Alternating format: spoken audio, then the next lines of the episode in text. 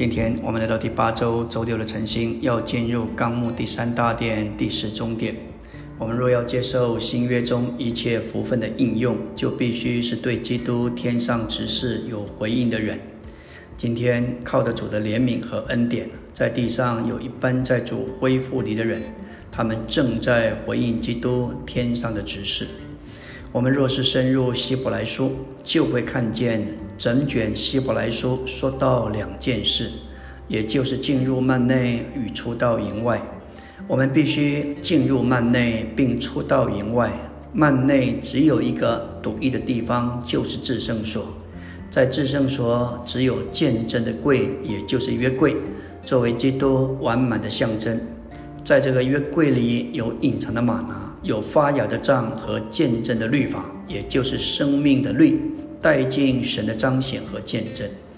在幔内，就是在至圣所里，在这个范围里，我们有份于基督，享受他作为隐藏的玛拿，作为亚伦发芽的杖和生命之律。这个律带进神的团体彰显，这就是神永远定制的完成。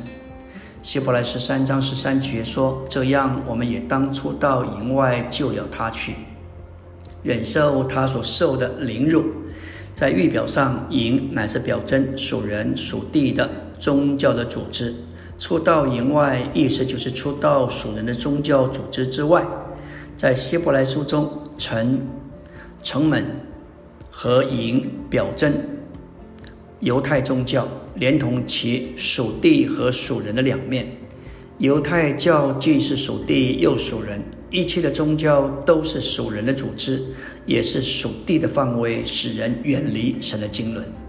一面神的经纶是在幔内完成，另一面许多宗教的事仍在营里进行着。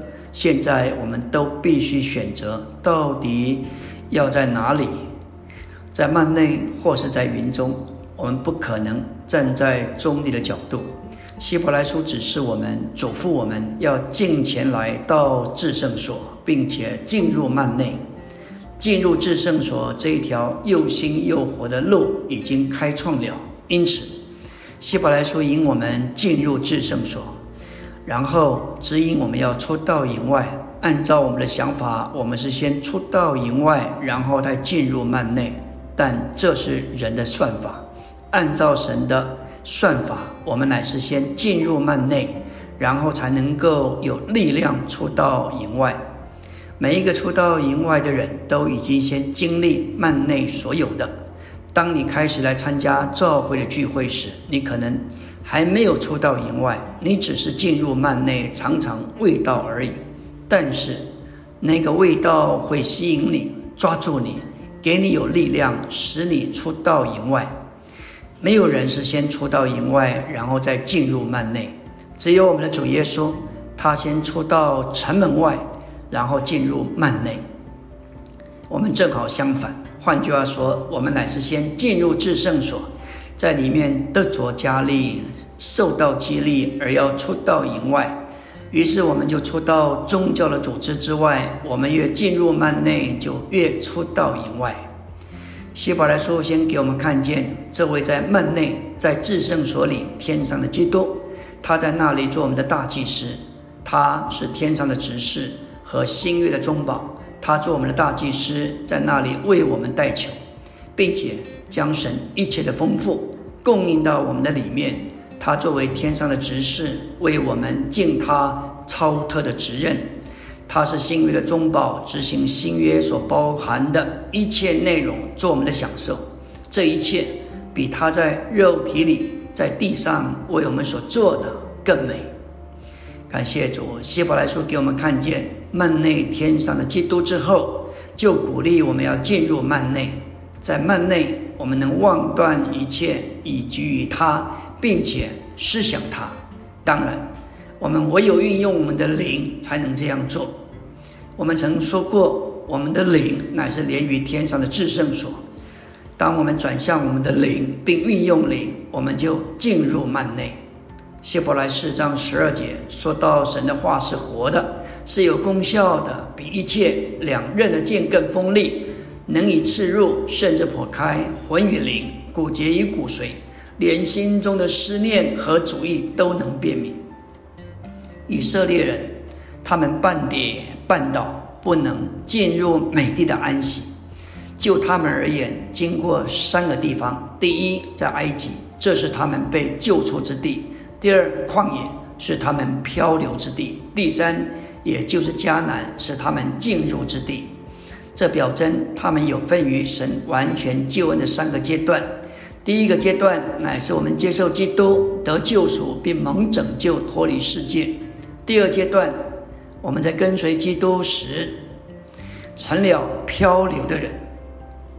这种漂流总是发生在我们的魂里。第三个阶段，也就是我们完满的有份于并享受基督，这是我们在灵里所经历的。我们追求物质的享受和最终之之乐，那是在埃及所预表的世界中；我们在魂里漂流，那是在旷野；我们在灵里享受基督，那就是在迦南美地。以色列人在旷野漂流时，总是发怨言、起争论，那必定是在魂里的故事，不是在灵里。但是加勒和约书亚，他们相信神的话，顺从主。向着目标竭力往前，这必定不是在魂里，乃是在灵里。希伯来的信徒，他们的魂以及犹疑的心思，他们必须被神活的有功效、能刺入的话来破碎，使他们的灵与魂分开。当我们来跟从主，必须否认否认我们的魂，我们的灵必须是我们全人。最深的部分，是我们接触神的属灵器官，这是需要来操练的。感谢主，我们的灵是接触神的器官，我们的心乃是爱神的器官。我们的灵要接触、享受、盛装并经历神，但是需要我们的心先来爱神。感谢主，我们何等需要来经历这一切的实际，必须从灵。从魂转向灵，感谢主，以色列的经历就是我们今天召回的预表。我们也经过埃及，经过旷野，最终我们所需要的就是进入迦南美地，也就是要从魂进入灵里头。阿门。